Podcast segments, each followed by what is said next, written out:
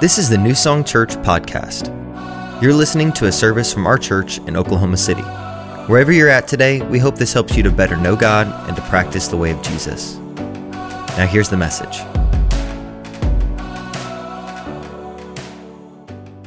Good morning, 11 a.m. service. How are you guys doing today? All right. You guys should look good today. Yeah? You're looking good. Turn to yourself and say, I, I look good today. Yeah, it's not necessarily your outfit, it's because Jesus is shining on you. That's what I mean. Jesus is shining on you, so you're looking good. Amen. You know, um, who, who was here during Wednesday uh, prayer? Who was here? You guys were here? Yeah. Um, I really believe that God is doing something here at New Song. And I, I, I believe that there's something that's just, that the, the Holy Spirit is beginning to just break out uh, within our midst. And, and there are good things that are happening in, in this house. And, and oftentimes, I think we place, our place uh, ourselves in a place of, uh, of prayer when something is going wrong. We begin to want to pray if we hear that there's an issue happening or something's not working out right. And then at that point, we think in our minds, okay, now this is time for me to pray. But I want to encourage you that as things are going well in this house, that you continue to pray right? Continue to pray for the vision of this house that God has given to our leaders, Pastors Josh and Sarah. Continue to pray for the protection of the staff and the leading of what God is doing here. And I think that that's a posture that we want to take because if we can if we can have that practice in the good times, it's going to be very easy if things go south for us to remain in that posture of praying and seeing God even when things don't go as well as they should, right? Amen. Would you agree with me to that to do that? Okay. So when you're in your secret place, when you're in that place in your homes, just remember to just keep on praying.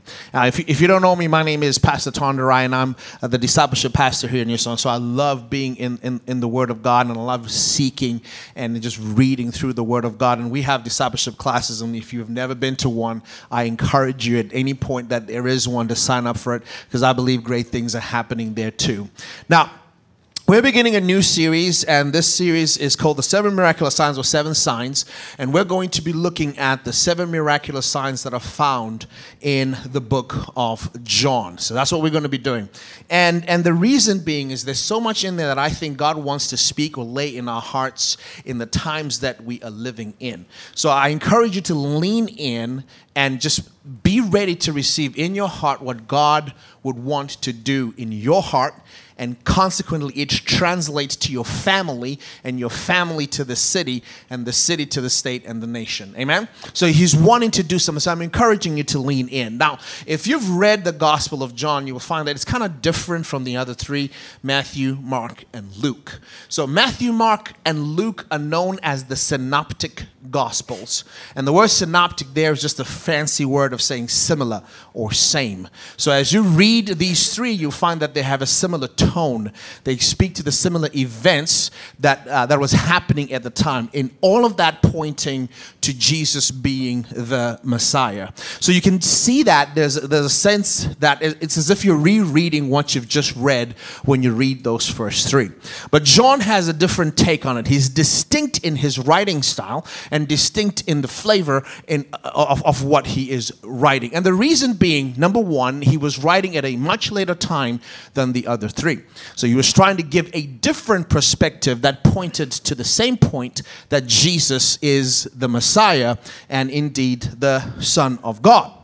And the other reason why he was writing is he was responding to the challenges that were happening at the time. People began to challenge the church. You see, what, what normally happens is the further away you move from a mighty move of God or you move away from a revival, people begin to think differently and begin to question the things that happened at the time when they did because they've moved so far away. So the first thing that he had to deal with was answering the question is Jesus really God? So they were questioning the deity of Jesus. And so he was writing in response to that, to answer that question. And, and, and if you know about answering a, a question or accusation, it's known as uh, apologetics when you're dealing with theology, the actual study of theology is called apologetics. So he was writing in response to that question that was arising against the church. The other one that he was uh, uh, uh addressing is the issue of Jesus's humanity. That f- if he was God, he couldn't be because God cannot become a person God cannot become a human being and actually walk amongst us. It's just it's just not possible. How can that that be? And so those were the two things that people were questioning him at the time. So he was writing to give a different perspective and also to answer the question that was coming up against the church. How many y'all know we still have to answer those questions today?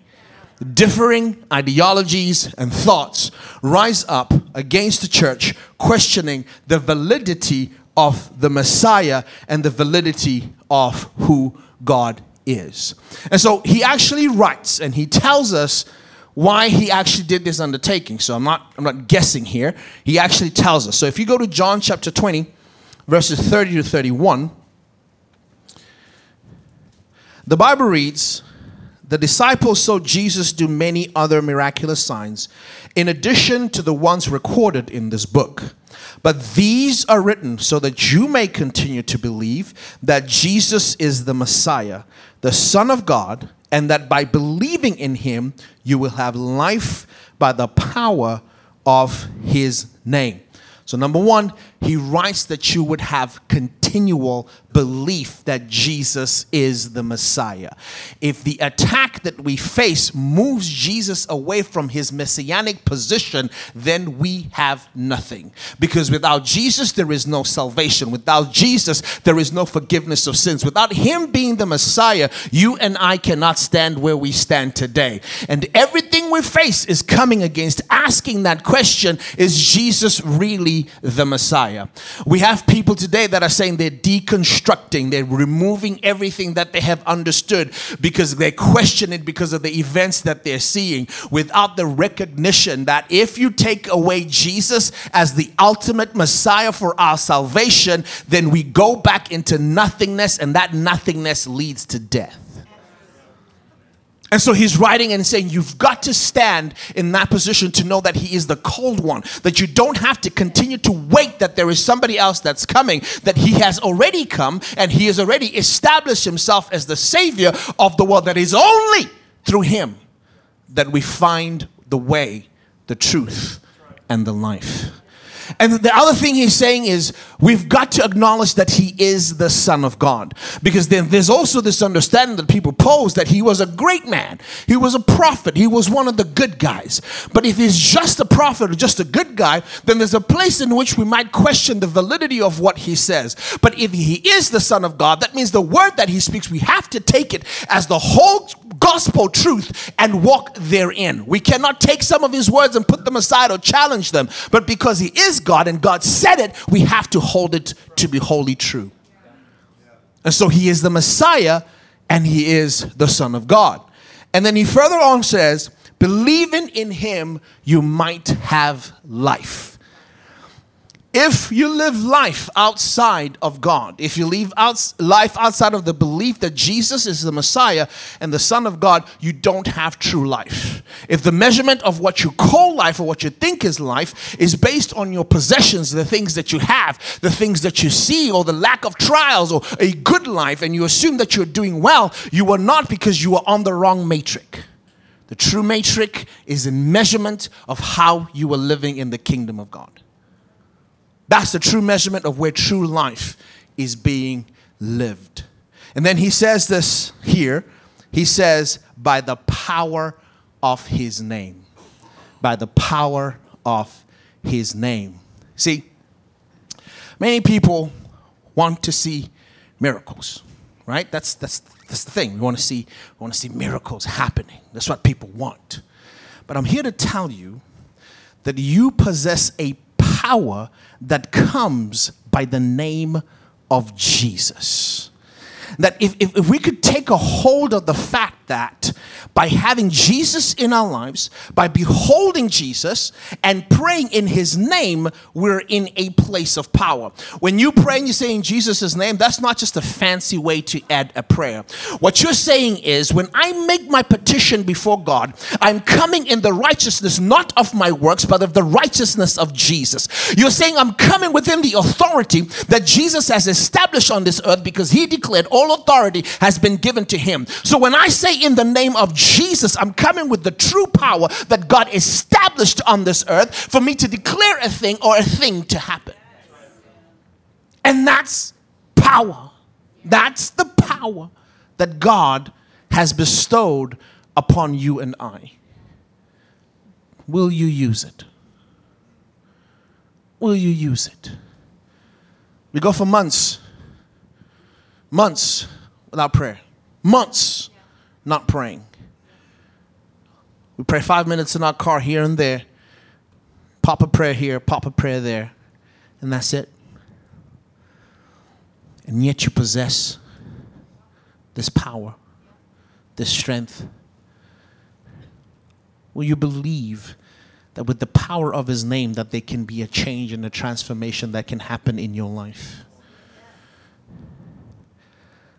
Listen to me. The things that are in the Word of God that are promises that you can stand on. And what happens to us sometimes is we live in a, we live in a position of just being hopeful. I just hope that things will change. I just hope that things will be different. But the Bible says hope deferred makes a heart sorrowful, which means when your hope is not realized, you will become sorrowful. Some of us are in a place of sadness and depression because the things we're hoping are not coming true. But if you are in a position of faith, understanding the authority that you have in His name, name when things are not happening. You go into your secret place and you say, Hey, God, this is what the word says. I'm not experiencing it in my life. What's going on? That's faith. The Bible says, I have never seen the righteous forsaken, nor their children begging for bread. If you find yourself in a position where you're begging for bread, get into that secret place and begin to call on God in the name of Jesus that He would break through and stand on the word that He spoke. Man, I remember as a young man, I would hold the Bible up and I'd say, hey, I didn't write this, you did. right? You know me, this is my opinion and my thought. But I need breakthrough here. So I need your help in the name of Jesus. And God is always true to his word. So John is saying, I'm writing that you do not forget that you have power in the name of, of Jesus. Now, Matthew, Mark, Luke, and John, when they're writing on, on miracles, they focus on the word miracles when they're describing miracles. And the word miracles is the word dunamis, which means power. This is where you word you get the word dynamite. And so that's what they're writing to represent and show the power of God. The miracles are there to affirm and to show the power of God. But John takes on a different twist to that same thing. Instead of using the word miracles, he uses the word signs. And the word signs in the Greek is the word semeion. And this means a mark or token given to authenticate, corroborate, or confirm. A mark or token given to authenticate, corroborate, or confirm. So the word has emphasis on the end product and the one who gives it. That's what the word does. So, more aptly put, it's the miraculous signs of Jesus that we're going to be looking at. So, they are signs, which means they point to something. They are not the be all and end all, but it is what they point to that we're looking at. So, imagine I'm going to see the Grand Canyon. And while I'm driving, I happen to come upon a sign that says Grand Canyon, five miles. And then I pull over and I say, Oh my goodness, that sign. I have never seen a sign like this one. And then I start taking selfies with the sign. Send them out and say, People, you, you, you have got to see how marvelous this sign is. And while I'm there, somebody else pulls over and says, Did you see what I saw? Yeah, we saw it. What if we put flowers around it? Imagine how bigger it can be. We go, Oh, do it. and we put bigger signs and bigger signs we miss out on the Grand Canyon. We miss out on the glory of the Grand Canyon. What is it pointing to that you have power in the name of Jesus. Listen to me. The miracles in themselves are just a way to show you, to show you the glory of God, the glory of the responsibility and power that you have in the name of Jesus.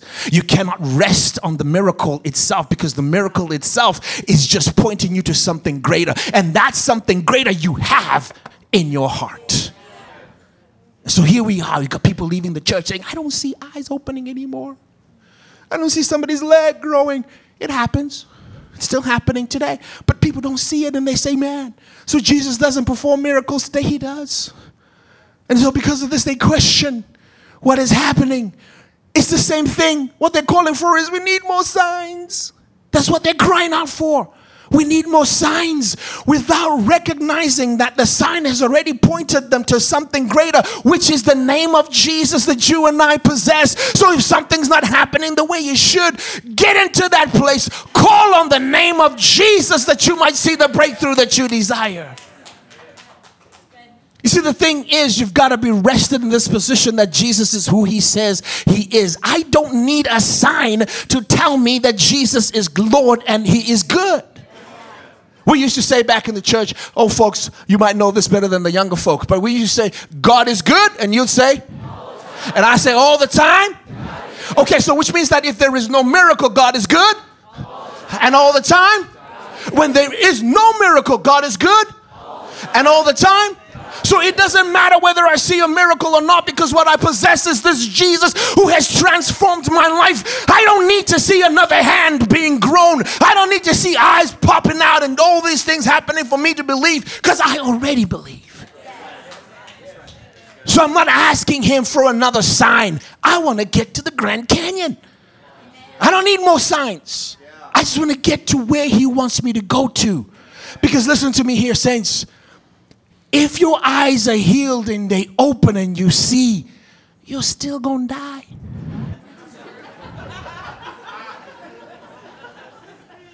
if your leg grows out and it's magnificent and awesome, you're still gonna die. If you cry out, God, pay my rent, it's a miracle God has paid my rent after your rent is paid, you're still gonna die. So the mark is not for me to look for these signs. My mark is to look for my name written in the book of life. That at the end of it, he can say, Well done, good and faithful servant.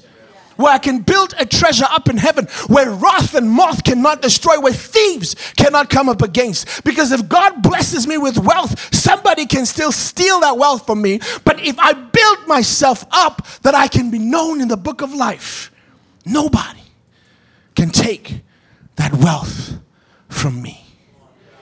So when people deconstruct because they don't see miracles, all they're saying is, man, the sign to the Grand Canyon ain't big enough. That's exactly what we're saying. It ain't big enough. It ain't glorious enough. It's not like the old signs. The old signs were nice. They were made of silver and green. We've gone to red. Red is disgusting. That's exactly what we're doing when we clamor for signs. But I will tell you this when you live in your true power, which is in the name of Jesus, miracles and signs are inevitable. Because He's the same yesterday, today, and tomorrow. He still wants to do miracles, but He's not going to make miracles be the end all and the be all. Only a wicked and perverse generation seeks for a sign. So, what we're looking for is what these signs point to. The signs of Jesus serve as revelation of his divinity as the Messiah and an invitation to live life in exaltation of the power of his name. So, we're going to get into it. Let's bow heads and pray.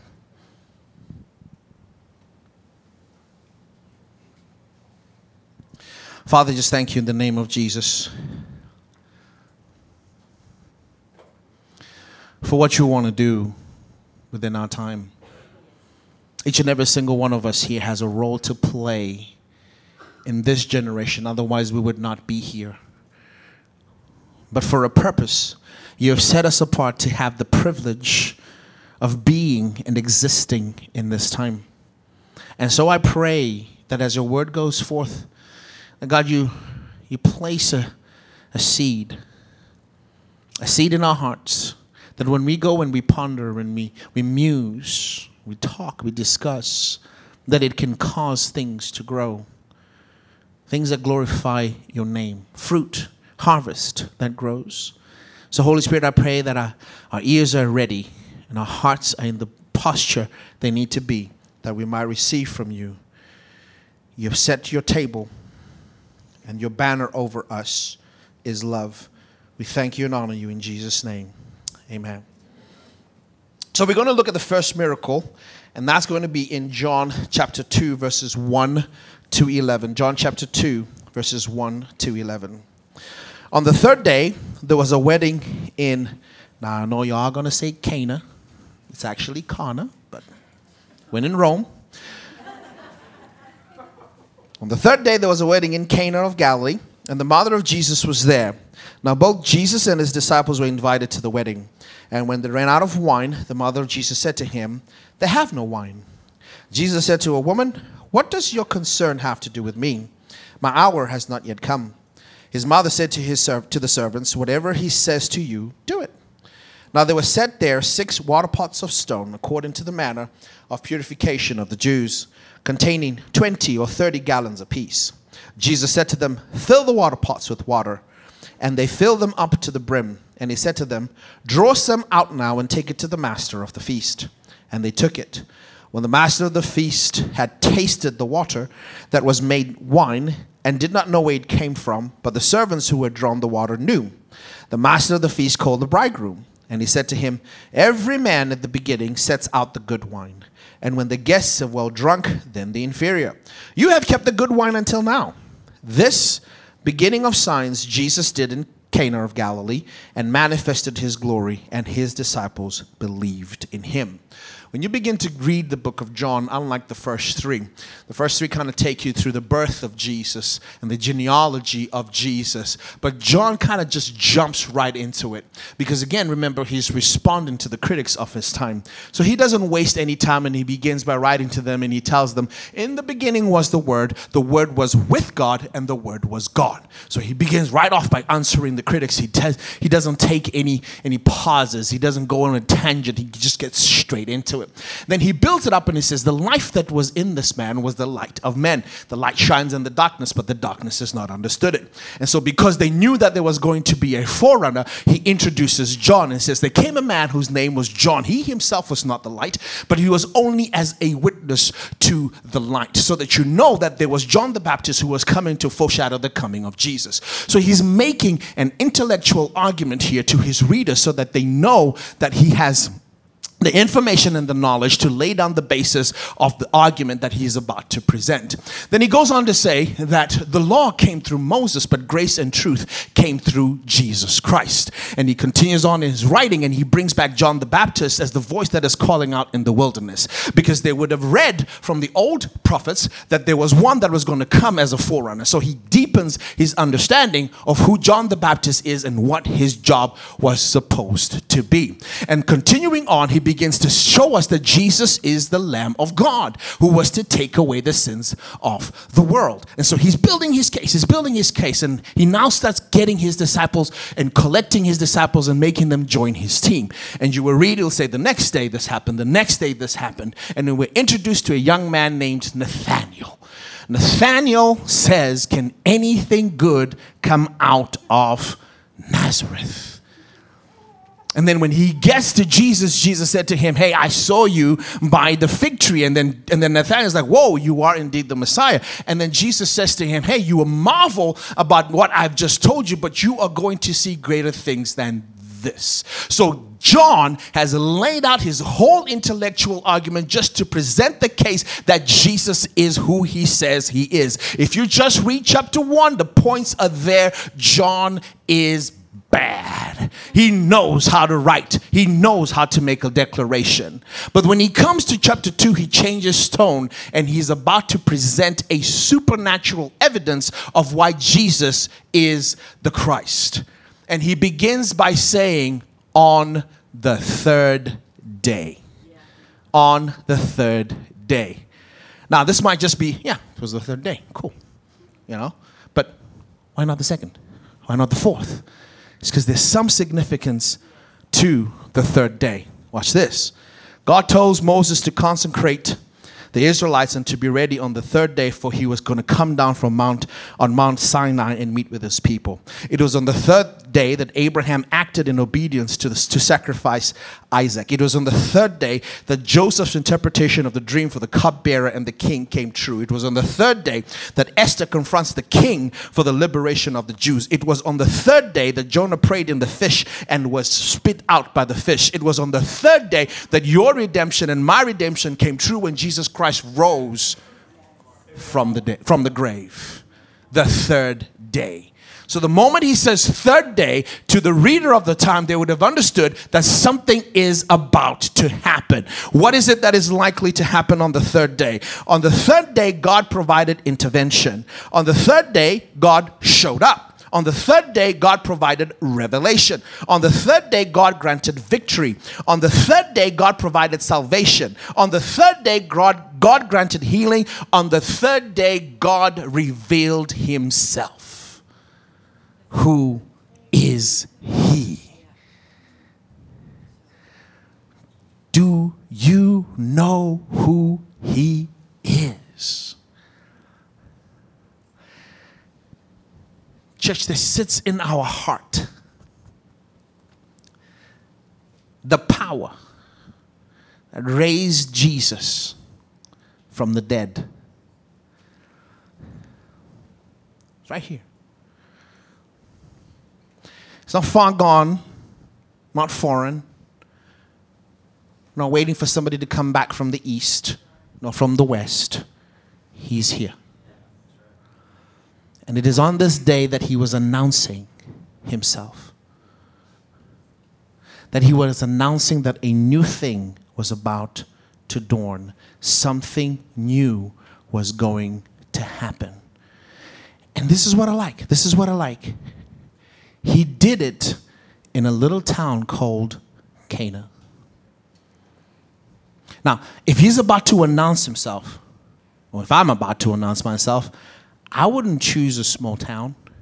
That's why Oklahoma ain't never going to host a, uh, uh, the Super Bowl. Okay? Because we're itty bitty in size. So if it was me, I'd have gone to Jerusalem. You know? Stepped in in Jerusalem where all the peeps know and say, TB Moyo, at your service. I'm here now.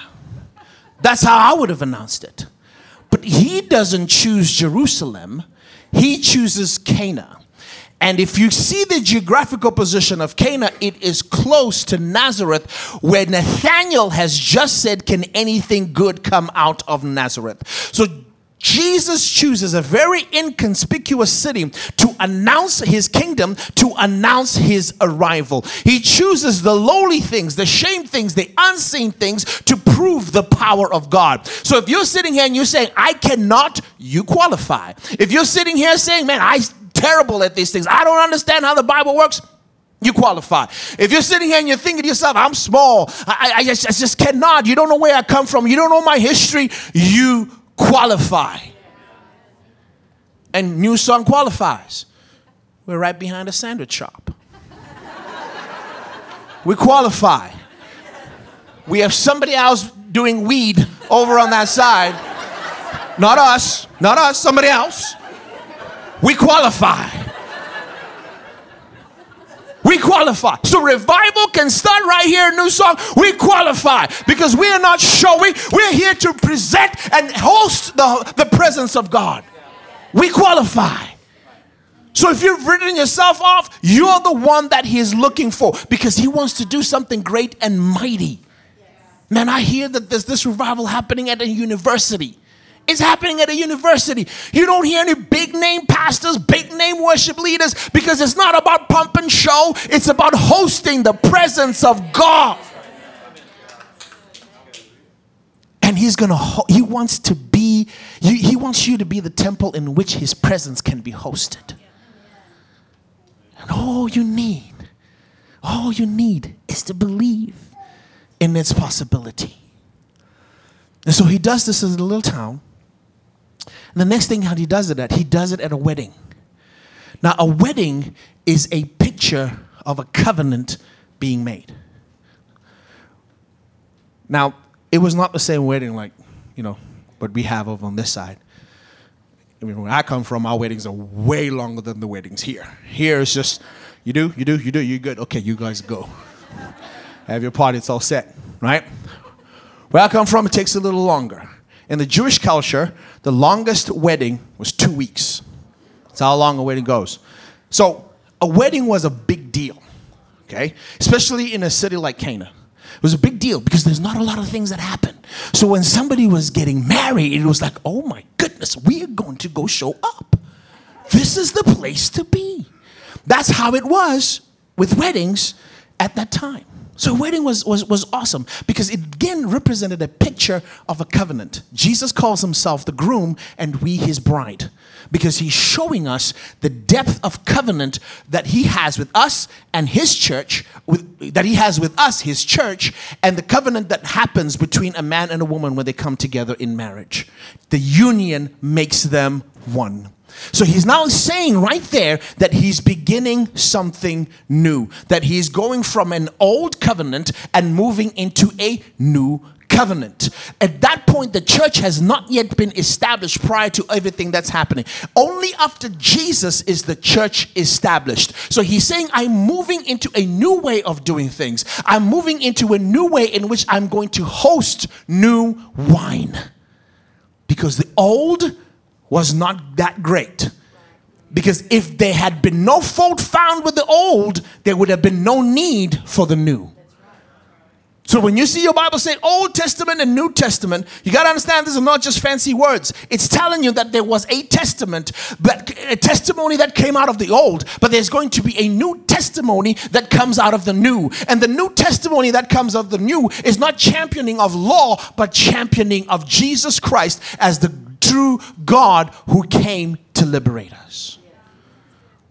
And that's what he's showing us just by having this covenant happen at a wedding. Now, so happened, I get, get the picture here, right? This wedding could go on for two weeks, and then they run out of wine. They're out of wine. This is a big deal, okay? No more wine. Like what? We're going to be here for another seven days and there is no wine? What are you talking about? them running out of wine meant that you're removing an element of joy, which we get to talk about at this wedding. It would have been shameful at this wedding to have no wine. It was a big deal. It's kind of like weddings here today. and this is close, it's not exactly the picture, but it's kind of like weddings today if there is no cake. You know what happens if there's no cake at your wedding? We're going to talk about you. Can you believe it? There's no cake at that wedding. I mean, who does that? Who does a wedding without cake? And you're going to know that we're talking about you. And you're going to feel a sense of shame and sadness that there is no cake. Because cake is a significant thing at a wedding. So it's almost something like that. But it was much bigger. So when they ran out of wine, this is a big deal. And so Mary comes up to Jesus and says, Hey, they've run out of wine. Jesus says, It is not my hour. What does this have to do with me? Right there, at the introduction of his identity, at the introduction of his kingdom, faith from a person is present. Mary had never seen Jesus perform a miracle when she says this. Mary had never seen Jesus do great and wondrous signs. All she knew was that he was able to make the situation better. And the reason she was able to know this is because her faith is born out of relationship. So when I'm asking you, do you know Jesus? I am asking you, are you in a relationship with Him? Not just the fact that you have great church attendance, not the fact that you say, yeah, Jesus is Lord, but you have an intimate relationship with Him where you can call on His name? Like I said, when you don't see things happening the way that you know that they should, when you don't see the truth of the word being expressed in your life, do you know Him well enough to go back and say, hey, I don't see what's happening because you've said it in your word that it would, but it is not happening. Help me see it. And in the name of Jesus, God wants to break through in your life, but He's going to do so if you have a relationship with Him. That kind of faith. Not just the fact that we talk about faith and you think, yeah, I have faith, yeah, God is going to do something later. That's where we fall into hope and we just hope things change. But faith says, wait a minute wait a minute, I have a word and a promise. I have a word that has come from God. That's why when we teach about prayer and all these things, we say, pray the word of God. Because when you pray his promises, you can go back to him and say, This is what you have said. And I would like to see it happen in my life. I don't care how you're going to make this happen, I just know that you will. Because one of our folly is to put God in a box and assume he only works and functions in a particular way. Mary did not know he was going to turn water into wine. He could have made it rain wine. You know the movie Cloudy with a Chance of Meatballs? It will be cloudy with a chance of wine. He could have made it happen that way, but she didn't know what he was going to do. I don't need to know how God's going to break through for my life. I just know that He can and He will. And that was the faith that she put out there. Where is our faith? Where is our faith for the things that we cry out for God for? Man, I, I would hold up the Bible to God in prayer, underline the scripture as though He cannot see it, and then I would lift it up and I'd say, Hey, I didn't write this. You did. You did. And I would like to see it in my life. And I love the servants Love the servants. The servants are given a word. Hey, whatever he tells you to do, do. So, they're getting water and they're putting it in the purification jar. Getting water, putting in the purification jar. Hey, what are you doing? He just told me to put this water in the purification jar. Yeah, but what if it doesn't work? I don't know. He just told me to put this water in the purification jar. You know, if you taste it and it tastes like water, you're gonna get fired, right? No, I'm just. He just told me to put water into this purification jar. You know, you look like an idiot right now, right? Ah, he just told me to take this water and put it in a purification jar. You know, this church thing ain't working. You keep going to church, but your mother is still sick. Hey, he told me not to forsake the habit of gathering together, so I keep doing it. You know, this Christian thing doesn't work, right? There's more pain and hurt and division in the world. He just told me that I needed to continue to pray and seek his face. So I'm just going to. I'm just going to continue doing it. I'm just going to continue doing it because I have a word. Because God told me. Because I have a word to do something. I've not I don't know what's going to happen out of this. But I have a word. Problem here is some of us don't have a word. We don't have a word even though he has given his word in his word. But we don't have a word to stand on. Man, why, why you keep going to serve Saturday and loving on a city when tomorrow we hear so and so got killed? I don't know. But it's the word that He has given me, so I'm going to continue doing it. He told us to love on the poor, so I'm going to love on the poor. But hey, there's going to be more poor people. You know that, right? I, I just got to put this water in this jar because that's what He told me to do. So when people question, when people question why you do the things you do, man, for you, in order for you to see the things that God is doing and what He's doing in your life, you've got to ready, you got to be ready to look silly.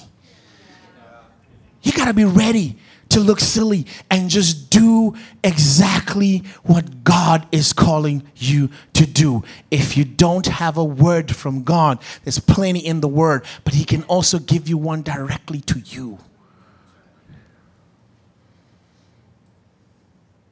Then you can move.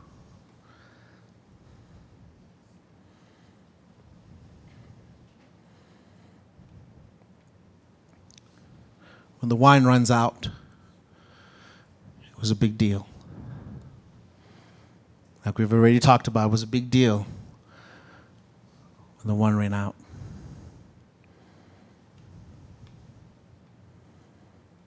Because wine, if you read in Isaiah chapter 24, represents joy. Joy. They cry out to the Lord because the wine is out.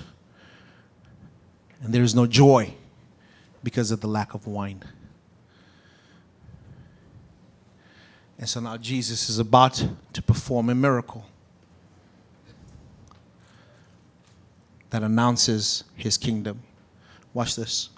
In Exodus chapter 7, verse 17 to 18, before we read that, in Hebrews 11, Jesus, in Hebrews, in the book of Hebrews, the writer has already equated Moses and Jesus. He says Moses was faithful as God, in all of God's house as a servant of Jesus, he says Jesus was faithful in all of God's house as a son. So when Moses is beginning his ministry, he begins with a miracle. And if you read Exodus chapter 7, verse 17 to 18b, this is what the Lord says By this you will know that I am the Lord. With the staff that is in my hand, I will strike the water of the Nile, and it will be changed into blood. The fish in the Nile will die, and the river will stink. The Egyptians will not be able to drink its water. So here's the point the first miracle of Moses the servant was changing water into blood by his rod. The first miracle of Jesus as the Son was changing water into wine by his word. The old covenant stood because of the law. And if you did not fulfill the law, you were not found worthy or righteous. In the old covenant, you could not just hear the voice of God, it came through the prophets. In the old covenant, you could not just go into the presence of the Lord. It was only done one time, once a year, by a priest. And so the law caused death. Paul writes and he says, The letter kills, but the spirit is life and peace. So the letter brought death. That which was meant to bring life actually brought about death. Romans chapter 7. So when Jesus turns water into wine, remember what did we say? Wine represents joy. And what do we know about joy? In Romans chapter 14 and verse 17, for the kingdom of God is not about eating and drinking, but about righteousness, peace, and in the Holy Spirit. So right there, he announces his kingdom when he turns the water into wine. He speaks of a better covenant right in that moment.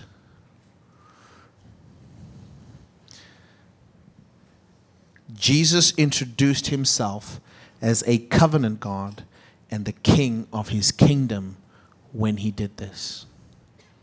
A new kingdom, the new kingdom of God is being established in Christ. Right in that moment.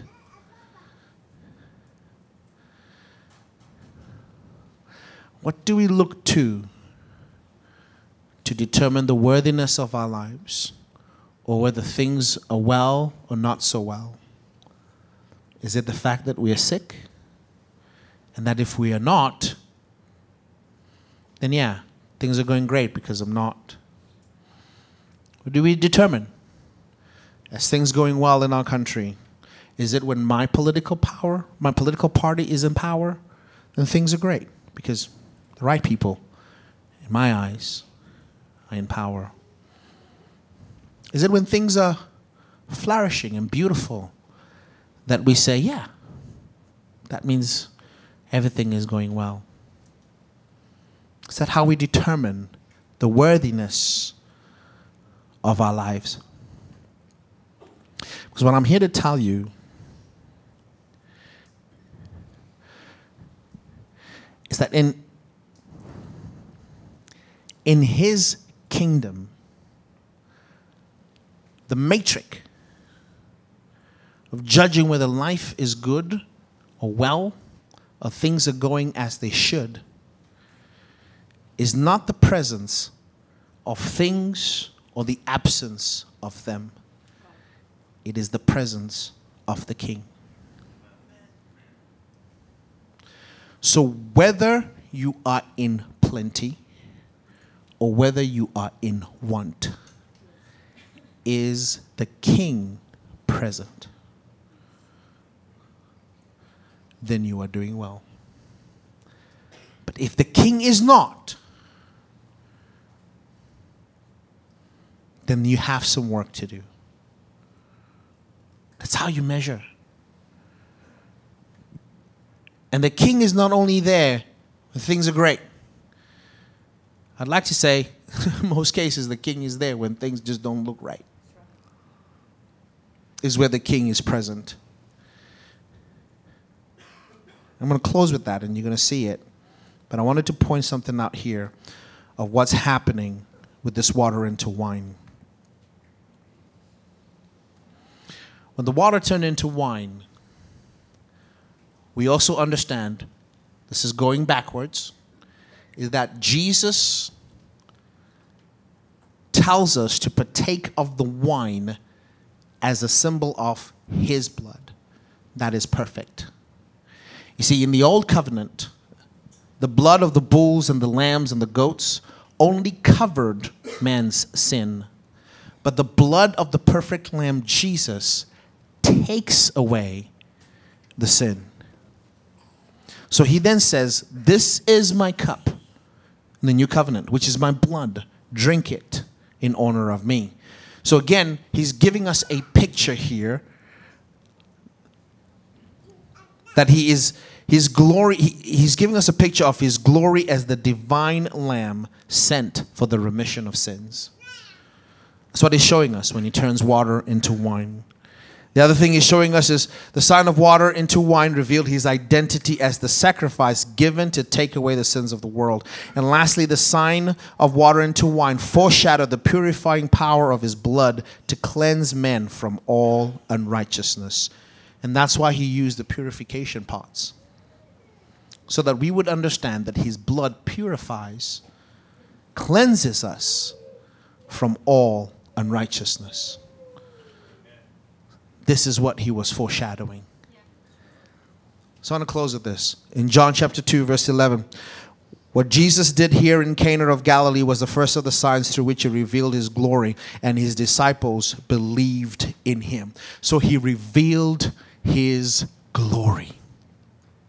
The Greek word for glory is the word doxa, and that word means the essence or the substance of something or the substance of its worth.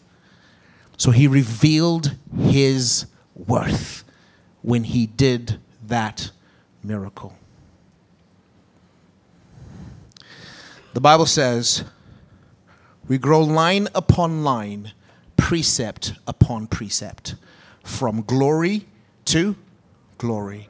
So you are at a place of glory. What does that mean? There is a worth that Jesus is to you. You have been able to see his glory at this level, but you cannot remain at this level. You have to grow so that you can see him in a higher place and his glory is revealed. In that same scripture, the Bible says the disciples believed after he had done this miracle. But these are the same disciples we found in chapter 1 who also believed that he was the Messiah, but they believed again what's happening here. They had one glory and they moved on to another level of glory. How do you go from seeing the glory of God in one level to another level of glory? you've got to go through stuff. How can we know that Jesus is the healer if nobody is sick? How can we know that Jesus provides if nobody has lack? So when you say, God, use me, that's what you're signing up for. Use me, Lord. Have your way in me. What you're signing up for is there's going to be something that has to happen where something is removed or is not present so that God can reveal His glory, His essence, His substance in you, and then He reveals Himself. But we're so afraid of going through this process. But on the other side of this process is a higher level of glory, a higher level of revelation, a higher level of understanding His worth and His substance to you and I. But we have to be able and willing to go through stuff. You see, your faith is only as strong as the tests and trials it overcomes. You think you have faith, okay, it has to be tested. It has to be tested somewhere. Because it's easy to say, I have faith when things are hunky dory. But then when you go through trial, you need to see can Jesus establish a business on the inside of you? Can he birth something that was not in existence and bring it out of the inside of you? You've got to go through stuff to have it established. Can Jesus do ministry? Can there be lives that change in, in my life that my eyes can see? I've got to go through stuff in order for me to see it. Man, I'm looking for a revival.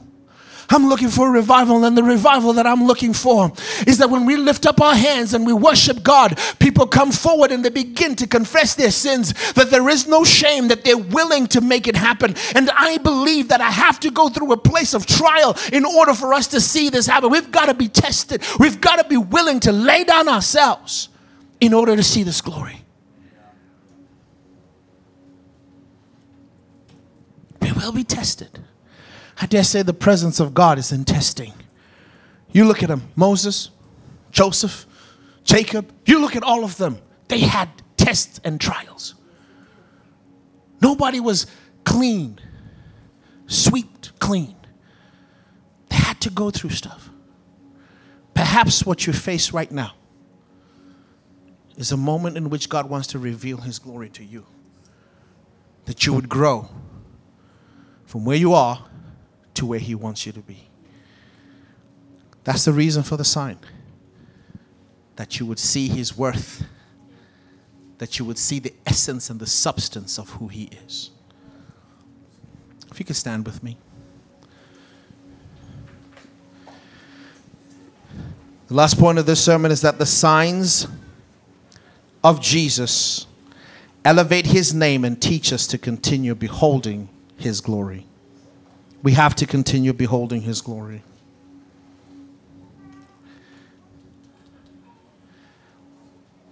If you could close your eyes, bow your heads. I'm going to ask you to start praying. Right now, where you are, I'm going to ask you just put yourself in a posture of prayer.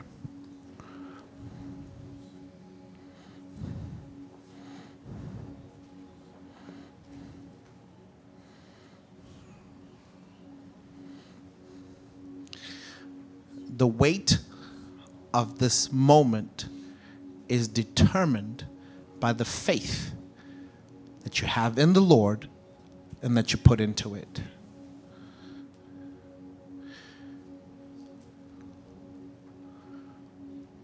This is not a style of ending service. This is as important as anything else we've been doing in this meeting. What I want you to do right now, I want you to start praying. I'm going to ask the altar ministers to come to the front. But I want you to start praying. And here's what I want you to pray I want you to pray that if, if somebody needs to grow to a new level of revelation of who God is, that they would have the courage to come up and pray with somebody. That God would reveal Himself so strong. So before I make the altar call, I just want you to pray because really, it's not about me. It's not about New Song. It's not about anybody else, but it's about Jesus.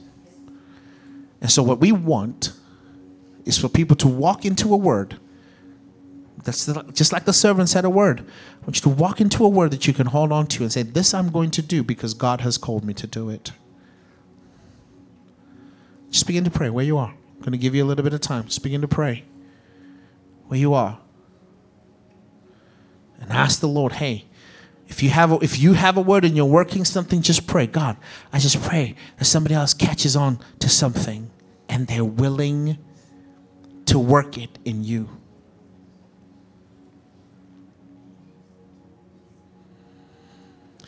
If you have any need of any kind, if you're in a place of want, if the wine has run out for you, this is a moment in which your faith is activated. Come to the front right now and have somebody pray with you. Come to the front. And if you have no word, you're like, man, I just do church. I don't have a word. I don't have a word that I'm holding on to where God has called me to do something. And I need to have something to hold on to that I can do. Come to the front and have somebody pray with you. Come to the front. Have somebody pray with you. Say, I need a word. I need a word. I need to be working my water into my jars. I need something. I'm not doing anything right now. All I do is just come to church. I need to do something. I need my hands to hold on to something. And if you're not coming up, I need you to pray. I need you to pray. I need you to pray that the Holy Spirit would begin to work right now. Revival, the one that you desire, can so begin even now if we just believe in Him. Father, I thank you in the name of Jesus that you are working in the hearts and in the minds of men and women in this room right now. I pray, Father, that you would begin to ignite a fire that is on the inside of them. Your word says, fan into flame the gift of God that you received by the laying on of your hands, which means somebody laid hands on Timothy for him to receive the power of the Holy Spirit. And God, somebody here needs somebody to lay hands on them that they can receive a power, that they can receive their call, that they can receive the word that establishes them. I pray that you would begin to draw men and women out of their seat right now in the name of Jesus. I thank you, Father, that you are working right now in the name of Jesus. Draw men and women out, God, that they would have hands laid on them to receive the power that comes with the Holy Spirit for them to live by the power of the name of Jesus. I thank you, Father, for what you are doing in this house. I thank you that you are planting seeds. And I thank you that even as we have heard this word and we have received it, I pray that when we go from here, we ponder, we muse, we think, we meditate on it, that we might give it an opportunity for it to grow. Move, Holy Spirit. Move.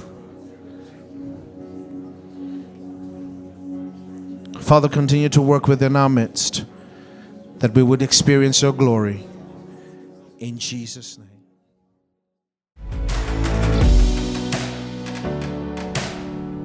Thanks again for listening.